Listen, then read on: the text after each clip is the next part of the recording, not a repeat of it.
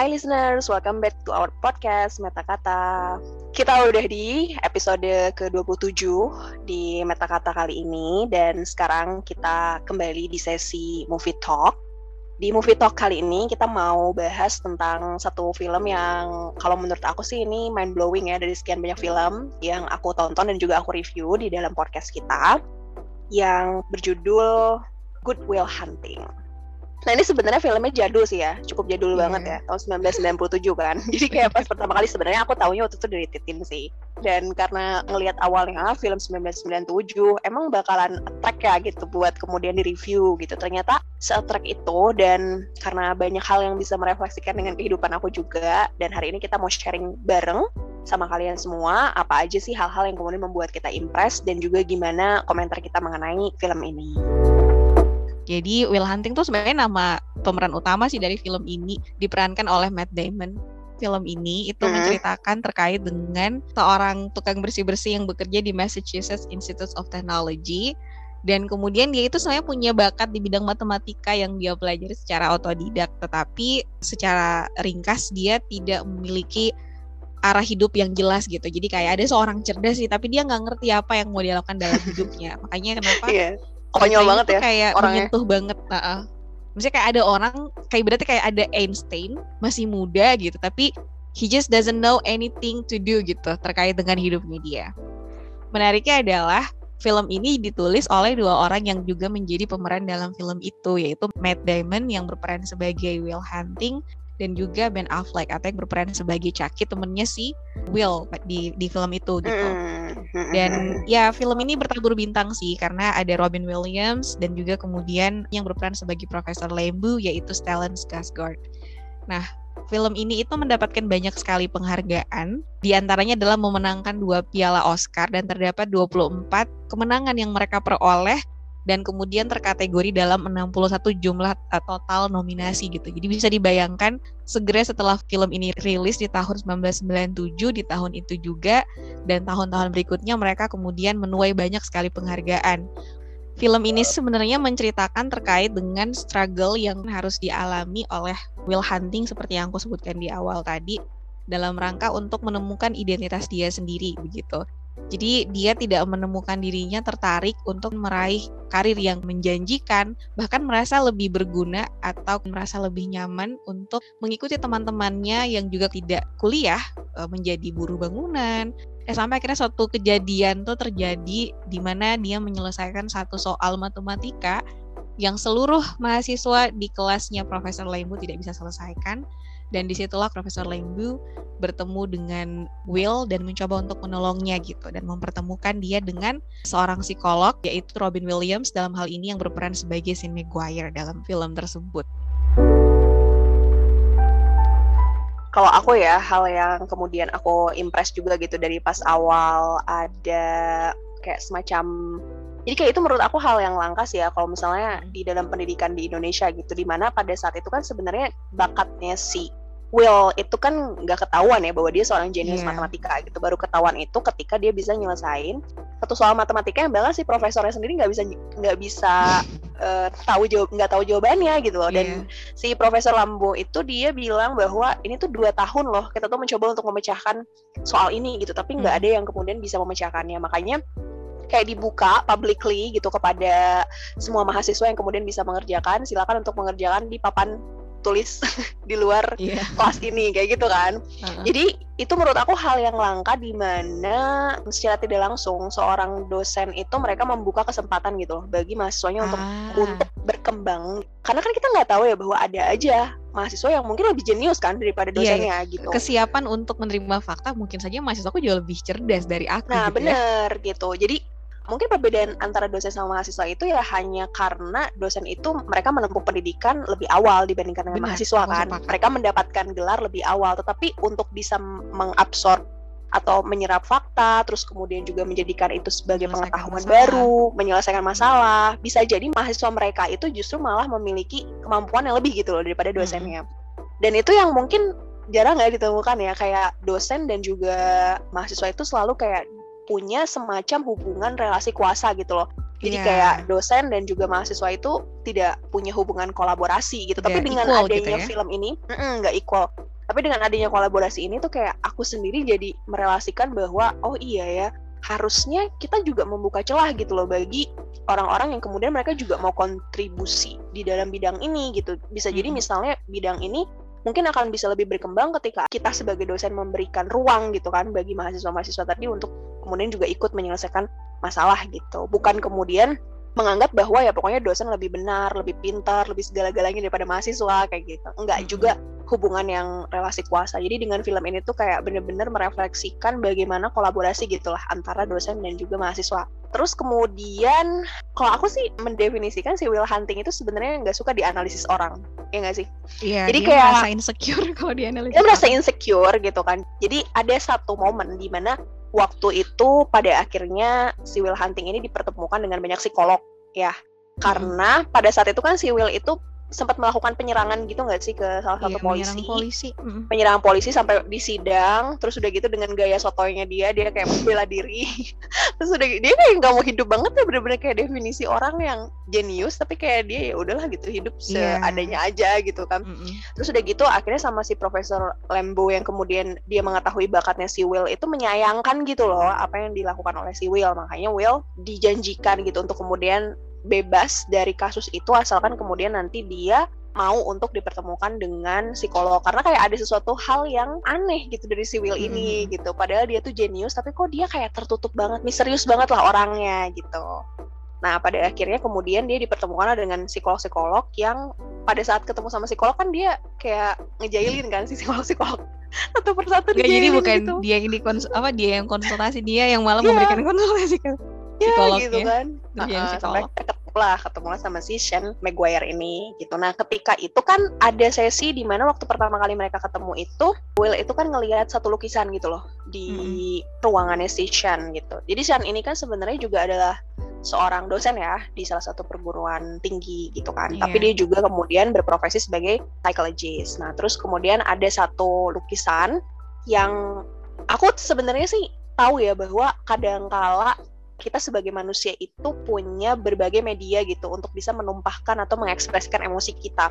Salah satunya itu adalah ketika kita melukis. Makanya kalau di psikologi itu ada istilahnya katarsis gitu lah ya, kayak mm-hmm. semacam metode untuk kemudian bisa menumpahkan dan mengekspresikan emosi yang selama ini terpendam kayak from the bottom of our heart itu bisa kemudian benar-benar ditumpahkan pada saat itu di satu lukisan atau mungkin di salah satu terapi. Nah, itu sudah gitu dari situ kita mungkin bisa memproyeksikan. Jadi semacam lukisan itu kayak proyeksi dari apa yang kita alami, proyeksi dari kepribadian kita gitu. Secara tidak langsung itu juga banyak menceritakan menceritakan banyak hal lah gitu tentang diri kita. Mm.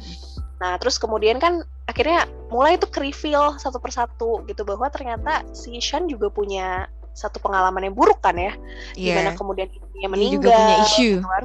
dia juga punya isu sama dirinya sendiri dan kayaknya si Shan juga merasa sangat marah karena dia dianalisis oleh seseorang yang bahkan tidak kompeten gitu dibilang. Yeah, gitu. Yeah, dia, Jadi ini ya, ketemu matchnya. udah. Ketemu matchnya gitu kan. Dan ya kayaknya sih aku nggak tahu sih ya tapi bagi aku pribadi gitu aku juga orangnya nggak suka dianalisis orang. Apalagi ketika hasil analisisnya itu tepat gitu loh.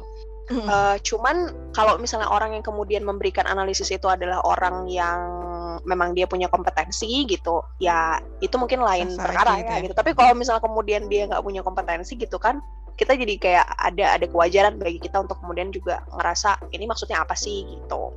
Nah, jadi pada saat kemudian dianalisis gitu dan aku melihat bahwa iya ya, sepertinya si Shan eh sepertinya si Will Hunting ini bukan orang yang suka untuk dianalisis dan juga Shan sebagai si psikolognya juga dia merasa bahwa ini udah kelewat batas gitu karena dia juga hmm. mencoba untuk masuk ke dalam ruang privasi aku tapi dari situ mereka tuh jadi punya semacam kunci masing-masing untuk membuka pintu ke dimensi mereka masing-masing gitu kan. Hmm. Pada akhirnya mereka bisa Jadi masuk masing-masing uh, ya melalui peristiwa itu gitu. Jadi dengan adanya peristiwa itu justru malah jadi kunci untuk bisa masuk gitu loh ke dalam dunianya masing-masing dan itu jadi mm -hmm. cara bagi mereka juga untuk healing each other. Jadi mereka tuh saling menyembuhkan juga gitu satu sama lain gitu kan. Terus mereka saling bertukar filosofi hidup juga gitu. Terus saling untuk bertukar pikiran tentang banyak hal sih gitu. Dan salah satunya adalah ketika Will Hunting ini nanya sama Shishan apakah kamu menyesal menikah dengan istri kamu? Gitu. Mungkin kalau misal kamu gak ketemu sama istri kamu istri kamu mungkin gak akan mati gitu. Dan kamu gak harus mengalami kesedihan yang begitu besar gitu kan ya kayak mencoba memprovokasi kan sebenarnya gitu. Tapi si Shan tuh bilang bahwa enggak aku nggak pernah menyesali gitu loh apa yang udah terjadi dalam hidup. Nah dari situ aku merefleksikan juga gitu dengan dengan penyesalan gitu ya. Maksudnya emang kalau kita udah melakukan hal yang terbaik ya kenapa kita harus nyesel gitu kan? Iya, bagi aku bener. bagi aku pribadi maksudnya penyesalan itu hanya untuk orang-orang yang pengecut. Maksudnya mereka yang nggak pernah tidak berusaha maksimal gitu ya? Ya, dia tidak berusaha untuk maksimal menjalani hidup. Mereka tidak berusaha ketika bahkan ada kesempatan atau voucher gitu kan dalam hidupnya mereka, tapi mereka tuh nggak ngegunain itu gitu. Iya. Dan mereka nggak nggak mencoba untuk nge-reach itu karena mungkin mereka nggak mau atau mereka misalnya merasa udah terlalu insecure di awal duluan gitu. Bagi aku itulah orang-orang yang layak untuk menyesal. Tapi kalau misalnya kita udah melakukan yang terbaik, apalagi kita dipertemukan dengan orang yang baik gitu ya walaupun pada akhirnya perpisahan itu akan terjadi gitu dan seperti Shan yang kemudian tidak menyesali pertemuannya dengan istrinya walaupun kemudian dia harus mengalami luka juga setelah kemudian ditinggalkan istrinya gitu dia merasa bahwa tidak ada yang perlu disesali gitu dari hal tersebut kayak gitu hmm. kalau kamu gimana?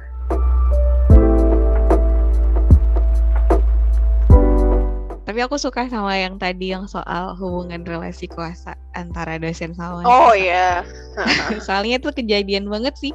Bisa kayak aku tuh pernah ya dapat soal TOEFL gitu. Jadi kayak ada listening gitu, listening. Terus habis itu tuh ada skripnya gitu kan. Skripnya tuh bilang kayak gini. Jadi kayak ada A dan B. Jadi kayak ada woman sama man yang berdialog. Dia bilang, eh kemarin tugasnya ada apa aja gitu. Terus katanya dia, oh kamu tuh kemarin ngelewatin ini, materi ini, terus tugasnya tuh ini, ini, ini gitu so aku tuh kan terus pertanyaannya adalah siapa kira-kira uh, yang si laki-laki ini gitu yang ngejawabin kemarin tuh kamu melewatkan ini ini dan ini gitu kalau orang Indonesia kan mungkin nganggapnya ah itu kayaknya students yang lain gitu teman kelasnya dia yeah. gitu kan Uh, ternyata jawabannya itu adalah teacher. Jadi maksudnya kalau di Indonesia kan kayaknya nanyain tugas ke guru tuh kayak gimana sungkan gak sih? Yeah. Bu kemarin saya nggak masuk apa tugasnya kayak tanya sama temen. Bener-bener ini gitu kayak ada relasi itu tuh kayak alami aja sih terjadi. Iya iya. Benar-benar nah, benar. kalau aku uh, nonton film aku tuh ngerasa film ini punya kesamaan sama Minari. Jadi kayak satu film yang dia tuh sebenarnya tidak menawarkan banyak tapi banyak hmm. gitu. Gimana ya? Jadi kayak hmm. film ini benar-benar mengeksplorasi sisi kemanusiaan manusia dengan cara yang sangat simpel dan sederhana.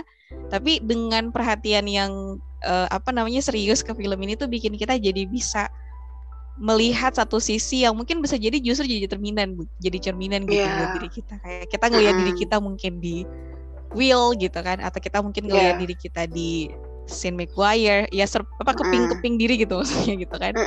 Nah jadi puzzle-puzzle uh, ya. namanya? Uh, uh, jadi kalau misalnya nonton film ini mungkin kayak ada sesi-sesi di mana kita ngerasa kayak duh ini ke mana sih ada apakah si Will akan sadar? Gitu. Kadang-kadang kita kayak ngerasa mungkin ada boring-boringnya dikit gitu lah ya. Tapi kalau misalnya yeah. akumulasi dari keseluruhan cerita kita akan bisa melihat sebuah narasi yang sangat indah gitu. Maksudnya kayak ada sebuah romantisme kemanusiaan yang coba untuk diceritakan oleh Ben Affleck dan juga kemudian Matt Damon melalui kisah satu orang yang jenius tetapi tidak bisa menemukan arah kehidupannya gitu. Itu uh, impresi yang pertama yang aku dapat dari si Good Will Hunting gitu.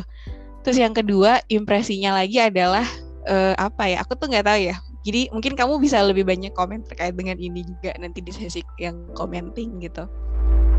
Jadi aku tuh ngerasa film ini juga meromantisasi apa ya konsultasi psikologi gitu loh. Jadi uh, oh. aku baca salah satu review di internet gitu yang bilang, jadi dia tuh seorang psikolog juga gitu kan web Terus habis itu dia bilang kalau misalnya memang indah sih apa yang terjadi antara Sin Maguire dengan uh, Will Hunting, Will Hunting uh, uh, gitu. Jadi kayak Sin Maguire membantu Will untuk bisa menyadari uh-uh. apa sih hal yang penting dalam hidup gitu.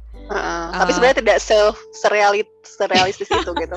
iya buat dia tuh itu it doesn't sound realistic gitu. Jadi kan Will jadi pertama tuh adalah salah satu scene kan ada di mana si scene itu apa nonjok Will kan. Oh iya, ya itu yang sebenarnya tidak mungkin kan dilakukan oleh salah oleh seorang uh, psikolog profesional oh. karena pasti izinnya kan dicabut ya. dan Iya. seorang antisosial seperti Will pasti akan ngelaporin perbuatannya Sin ke polisi gitu. Iya benar benar. Maksudnya dia kan benar. kayak apa ya? Dia tuh kayak bersikap nothing tulus kan dalam kehidupannya. Uh-uh. Kayak ya udah gue tuh hidup aja nothing tulus gitu. Terus habis itu yang kedua tentang bagaimana akhirnya dia end up dengan sembuh gitu kan memang mengharukan sekali Hmm. kalau saya listener nonton tuh bagian akhir tuh mengharukan banget sih buat kalian bener-bener put a lot of attention dalam film itu karena akan Hmm. menemukan sangat mengharukan sekali endingnya. Padahal sebenarnya biasa aja loh beneran. Maksudnya Biasa aja. Iya. itu tuh film yang biasa tapi menyajikan banyak tapi secara implisit ya gitu ya Beb ya. Iya, lebih ke implisitnya Gitu. sih. Jadi Makanya kayaknya itu sebenarnya adalah- film mikir juga ya, benar nggak sih? Iya bener. Iya harus mikir kalau nggak mikir tuh kayak apaan sih? Iya, nggak bisa kayak cuma nonton film hero yang orang pada apa berantem Ah, gitu enggak. Jadi bener-bener ah. kayak oh iya, bener-bener harus ada deep thinking gitu loh di dalamnya. Iya bener. Misal kayak yang kejadian itu loh Beb yang si Ben Affleck eh, Caki si Caki yang Iya. kayak bilang kamu tuh lagi duduk di koin apa sih di voucher gratis gitu kan. Iya di voucher gratis. heeh. Uh, uh, itu kan sebenarnya kayak narasi yang disampaikan itu kan dia kayak memotivasi Will bahwa you got to do something dengan potensi yang kamu punya gitu Iya. kan sebenarnya. Heeh. Itu kan kayak narasi sederhana tapi eh, ternyata di situ ada pesan terkait dengan seberapa besar hati yang dimiliki oleh Caki untuk mendukung temannya. Dia, Hmm, dia tahu benar. kalau Will tuh harus berkembang gitu. Dia punya sesuatu Ah, yang lebih iya dari yang itu. dia miliki. Caki mungkin akan kehilangan Will kalau dia Ah, ah. memilih jalan lain.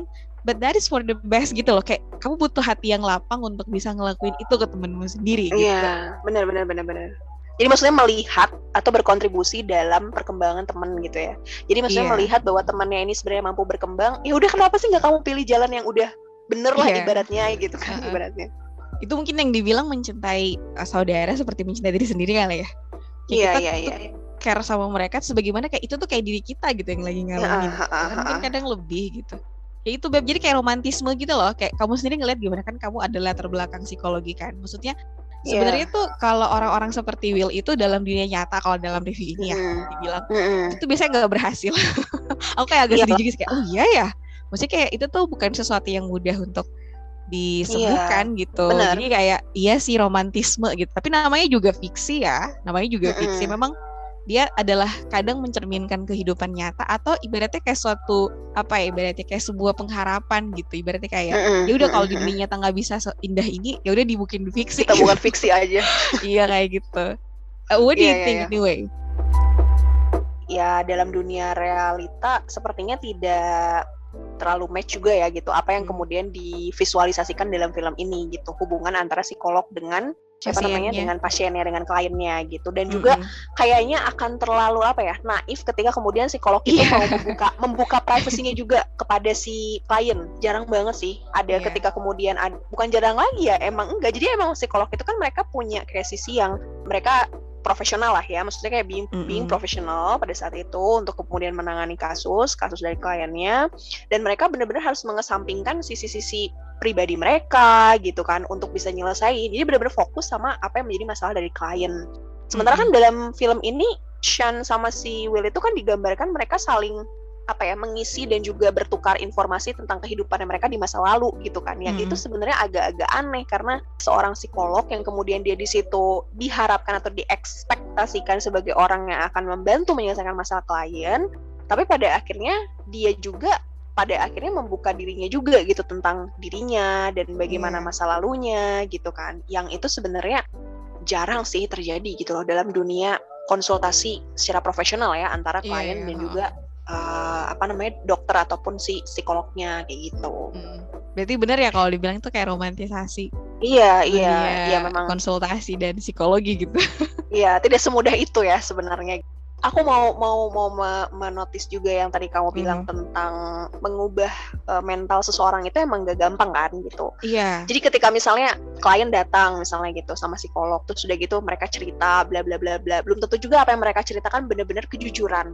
Siapa tahu misalnya yang Ah. mereka ceritakan itu ada hal-hal yang mungkin masih ditutupi sehingga misalnya butuh adanya konsultasi lanjutan. Atau kalau Hmm. misalnya dia udah kayak emang ada indikasi bahwa orang ini mengidap gangguan kejiwaan serius ya harus di assessment kayak gitu kan. Terus nanti diobservasi ulang kayak gitu. Jadi kayak banyak hal dan mengubah mental seseorang itu melelahkan sih menurut aku ya. Jadi Iya.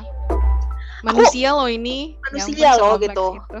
bener gitu sekomplek itu. Dan kalau misalnya aku pribadi yang bukan kemudian punya license untuk bisa menangani kasus-kasus seperti psikolog gitu ya aku melihat ya walaupun ada basic itu ada ada kemudian pengetahuan tentang itu gitu. Dan ketika orang lain konsul misalnya sama aku yang konsul biasa aja dan minta saran gitu tentang sesuatu tuh sangat melelahkan bahkan yeah. uh, dan yang lebih melelahkan itu adalah ketika gini membuat orang tuh accept dulu gitu loh membuat mm -hmm. mereka menerima dulu tentang apa yang mereka jalani itu sesuatu yang misalnya itu salah karena mm -hmm. itu pada akhirnya membawa mereka kepada sesuatu yang beresiko kan di masa yeah, iya. depan cara gitu. pandang gak sih cara pandang yeah. dan kebanyakan dari mereka tuh banyak yang deny juga gitu kan. Mencoba hmm. untuk beralasan kayak gitu ya. Misalnya mereka nggak bisa menganalisis diri mereka. Mereka nggak bisa menganalisis apa sih sebenarnya yang terjadi. Nah kalau misalnya aku relasikan dengan beberapa film dokumenter tentang psikopat yang suka aku tonton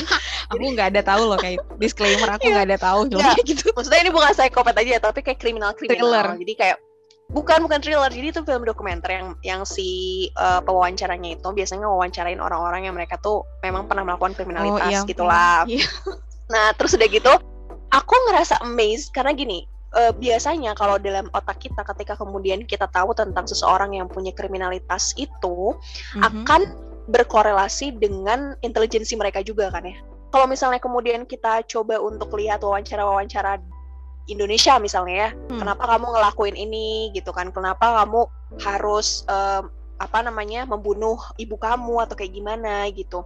Ya udah mereka jawab bener-bener seperlunya. Jadi aku merasa ada perbedaan juga gitu ya. Nggak tahu apakah perbedaannya karena culture kita atau kayak gimana. Mm -hmm. sehingga membentuk cara pandang kita untuk bisa lebih terbuka dan mampu menganalisis diri kita sendiri. Itu yang nggak dimiliki sama orang-orang yang ada di negara kita gitu loh. Jadi yang tadinya aku punya pikiran bahwa oh yang namanya kriminal ya pastilah intelijensinya ya udah seadanya. Sorry aku harus bilang kayak gitu ya karena kebanyakan hmm. orang ketika kemudian di interview ya udah dia cuman seadanya aja dia jawab A B dan C ya bener-bener seperlunya doang seperlunya doang tuh dalam arti kata mereka nggak bisa bener-bener nge-explore lagi gitu loh penjelasan lain tentang kenapa kamu harus ngelakuin ini. Tapi ketika aku coba untuk korelasikan dengan si kriminal-kriminal yang mereka dari barat itu gitu mereka tuh ngelakuin kriminal bener-bener yang kayak ngebunuh terus bener-bener rapping misalnya memperkosa terus udah gitu misalnya ngemutilasi dan lain sebagainya. Jadi kejam tapi ketika kemudian mereka ditanya sama interviewer dan mereka disuruh untuk menganalisis sendiri gitu loh. Kenapa kamu ngelakuin itu? Terus minta untuk ngeelaborasi lagi terus nge-recall lagi tentang memori mereka tentang masa lalu. Mereka bisa ngehubungin itu.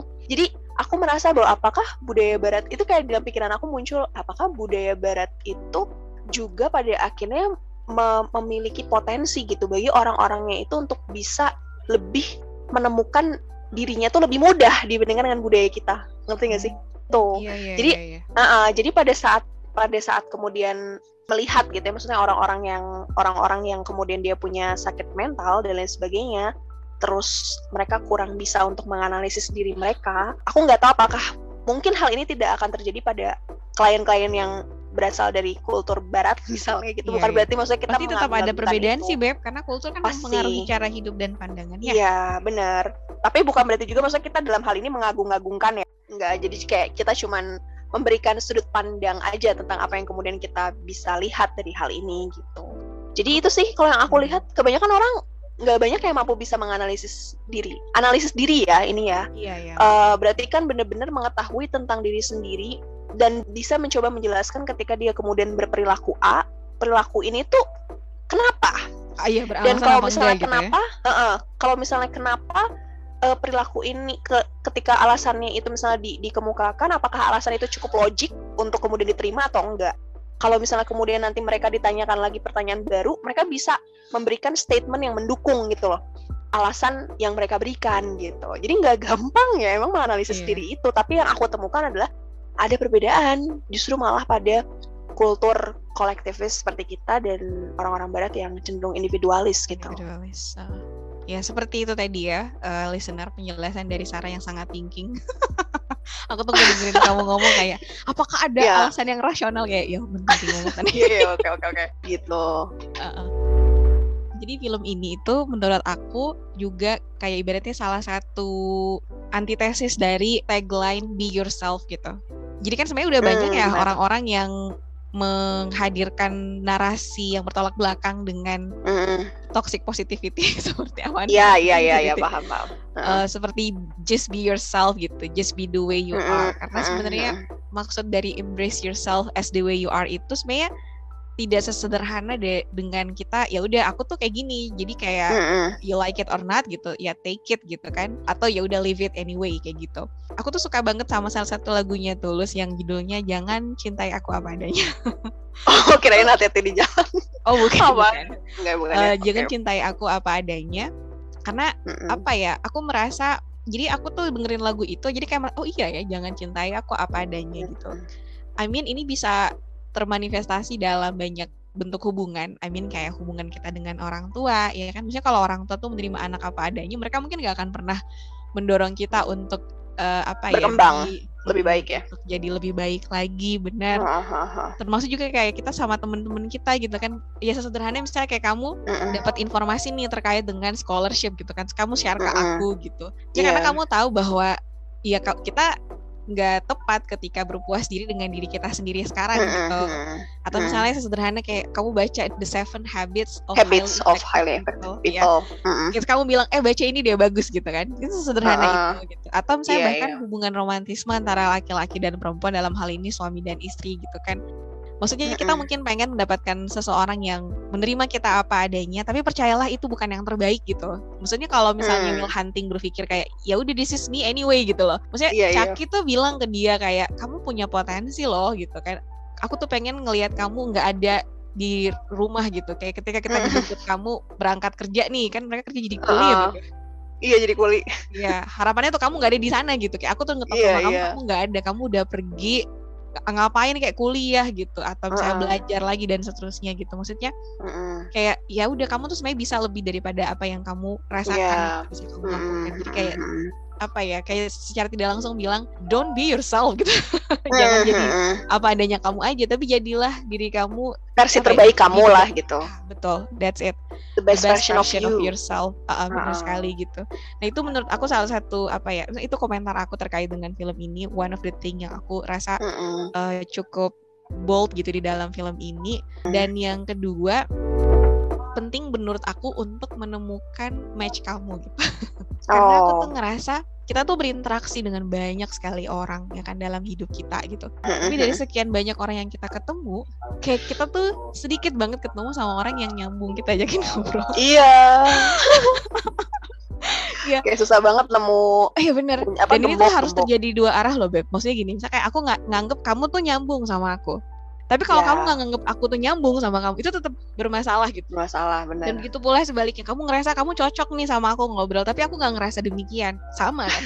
Jadi kayak menemukan satu orang kayak bahkan kita nggak butuh banyak loh hal yang kayak gini kayak satu Bener. itu cukup gitu kayak Cukup. satu Mm. orang yang even kamu belum ngomong pun kayak dia tuh udah ngerti Udah tahu gitu ya. I Iya, feel kayak you gitu. gitu kan. Heeh, dan dan si Will itu kan kayak ketemu sama Sin kan malah kayak mereka tuh kayak cerminan satu sama lain gak sih kayak sama-sama problematik Hmm. jadi Lembu tuh mempertemukan dua orang yang bermasalah dan jadi kayak satu kali mendayung dua tiga pulau terlampaui Iya iya iya. kayak Sin selesai Will juga selesai gitu. Ya terlepas dari romantisasi konsultasi yang tadi kita bahas sebelumnya ya gitu. Jadi kayak aku ngerasa ya aku berharap semoga listener juga yang ngedengerin podcast itu bisa ketemu sama apa ya orang yang match sama kalian gitu yang kayak Iya. ibaratnya apa ya ngomongnya? Minimal banget kayak nyambung gitu. Karena it's not easy you know, to, Mm. to, to Iya, have a benar-benar, it's person like easy. that. Sesederhana nyambung tuh nggak sesederhana.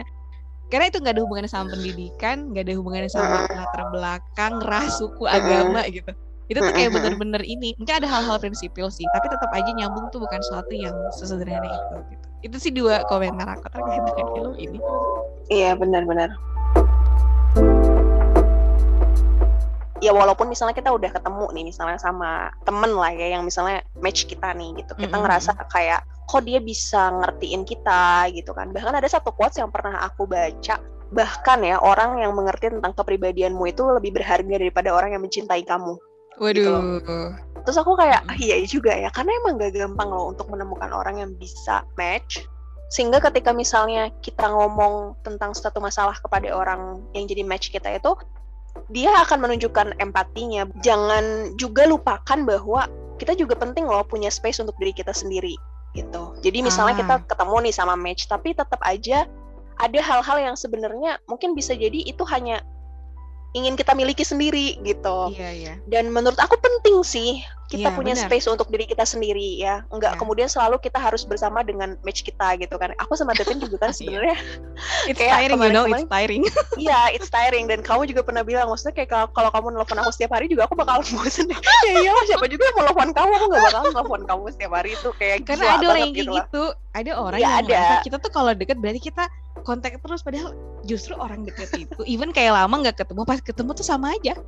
Kayak we still Iya benar. have the same vibe gitu loh. Nah, makanya itu dia. Maksudnya berarti kan yang terpenting di sini adalah ya udah secara emosional kita bonding aja kan gitu ya. Maksudnya Iya. kita benar-benar punya attachment dalam sisi emosi gitu. Tapi bukan berarti kita harus ketemu setiap saat, kita harus eh, ngobrol setiap waktu gitu kan karena kamu punya urusan sendiri, aku juga punya urusan sendiri gitu. Kita punya space masing-masing yang mungkin nggak pernah kita bagiin masing-masing dan aku juga nggak menuntut itu dari kamu dan begitu pun juga sebaliknya gitu kan. Jadi Mm-mm. dalam pertemanan misalnya aku punya beberapa teman deket aku juga nggak pernah meminta bahwa mereka harus menceritakan semua hal tentang diri mereka Ngabarin. kepada aku Mm-mm, ngabarin gitu kan nggak masalah kalau misalnya emang kamu ngerasa nggak nyaman untuk cerita itu sama aku ya nggak masalah tapi ketika kamu nyaman untuk cerita itu sama aku aku mencoba untuk bisa ya silahkan. gitu. menenangkan kamu, ha-ha. terus kemudian juga bersikap empati gitu kan dan mendukung kamu. Bener sih tadi maksudnya kayak kita sama temen itu yang kita anggap dia match ya berarti kita mau untuk melihat dia berkembang gitu. Kalau Iya. temen aku tuh pernah bilang gini, "E, terima kasih ya Sarah udah menjadi temen bertumbuh aku gitu loh, teman aku untuk tumbuh dan berkembang kayak gitu. Jadi kayak iya ya itu kan sweet banget ya. Hal yang ya itu bener-bener kayak simpel tapi aku nyeritain aja kalau misalnya berlembar-lembar kayaknya bisa sambil mewek gimana gitu kan karena Iya. saking kita tulus banget gitu kan satu sama lain Uh-uh. gitu bahkan cuma ditanya kayak are you okay misalnya kayak gitu kan ketika kita lagi nggak ngomong sesuatu tapi kemudian dia nanya kayak kamu baik-baik aja kan gitu karena kamu tadi kelihatannya kayak resah atau kayak gimana gitu loh jadi dia bisa peka sama kondisi kita hanya karena itu sesignifikan itu loh orang-orang yang mereka itu ngasih cinta yang bener Ya. gitu loh Uh-uh, bukan karena kita punya uang atau mungkin kita misalnya populer atau kayak gimana mereka superficial banget kita. ya beneran deh. Ya, bener kayak gitu. Kayak kalau di titik ini aku ngerasa kalau temenan, temenan sama orang cuma karena dia kaya, kayak hah? Kayak, it doesn't make sense gitu. Iya gak sih? Kayak aku cuma Iya. bayangin melihat orang karena wealthy gitu ya. Mm-mm, Kayak nggak bisa Tapi kan banget banyak juga ya. Tapi banyak juga orang yang kayak gitu kan ya. Nah, terus udah kayak gitu tentang waktu itu si Shan pernah nanya juga kan pada akhirnya yang membuat si Will Huntingnya itu mikir gitu loh. Mhm. Sebenarnya kamu tuh mau apa sih di dunia ini gitu. Wow, that's a deep question. Iya kan? Yang membuat si Shan eh si Will itu tertegun banget. kayak iya ya. Aku tuh sebenarnya mau ngapain sih di dunia ini? Pacaran ya pacaran, tapi kayak udah dia nggak bisa komitmen, dia nggak bisa ngebuka diri Iya dia sama dia nggak berani berkomitmen juga ya. Iya, karena mungkin dia takut kali ya ada ada perasaan yang dia takut menyakiti atau mungkin dia nggak Iya. mau dianalisis sama orang yang dia cintai gitu kan sampai dia akhirnya melukai pacarnya juga kan gitu Mm-mm. dengan bilang bahwa aku nggak cinta sama kamu kayak gitu terus selama ini hubungan kita apa kalau kamu nggak cinta gitu kan ya ibaratnya wajar lah kalau kemudian si ceweknya akan berpikir seperti itu Ah. cuman ya itu tadi sih eh, emang bener tujuan hidup itu penting banget makanya kalau misalnya dibilang ada orang aku sih sebenarnya nggak sepakat ya dengan ketika ada orang yang bilang bahwa hidup itu ya mengikuti aja gitu apa yang kemudian di diberikan Iya. kepada kita Ngalir aja Karena- gitu ya. ngalir aja karena itu kan jadinya ngambang banget kan pokoknya intinya ya udahlah gitu karena mungkin dia terlalu takut berekspektasi kali ya orang-orang yang kayak gitu kan takut berekspektasi dan Ya, atau takut memang kecewa Will belum mengenali diri kayak si Will itu. Makanya ditanya sama Shaki, kamu pengen apa sih sebenarnya? Iya benar-benar. cari. Ha-ha. Mungkin bisa jadi itu juga gitu. Kita harap Iya. sih listener semuanya juga bisa nonton, terus kemudian juga bisa mendapatkan insight yang banyak banget seperti yang kita dapatkan. Kalau gitu sekian dulu uh, podcast kita kali ini. Insya Allah kita akan bertemu lagi di podcast-podcast berikutnya. Dan selamat Ramadan juga, selamat menjalankan ibadah Ramadan juga buat semua listeners yang kemudian menjalankannya. Semoga im- amal ibadah kita diterima ya uh, selama bulan Ramadan ini dan kita menjadi pribadi yang lebih baik setelah Ramadan usai. Kalau gitu kita undur diri dulu ya Beb. Sampai jumpa di podcast berikutnya. Bye bye listeners.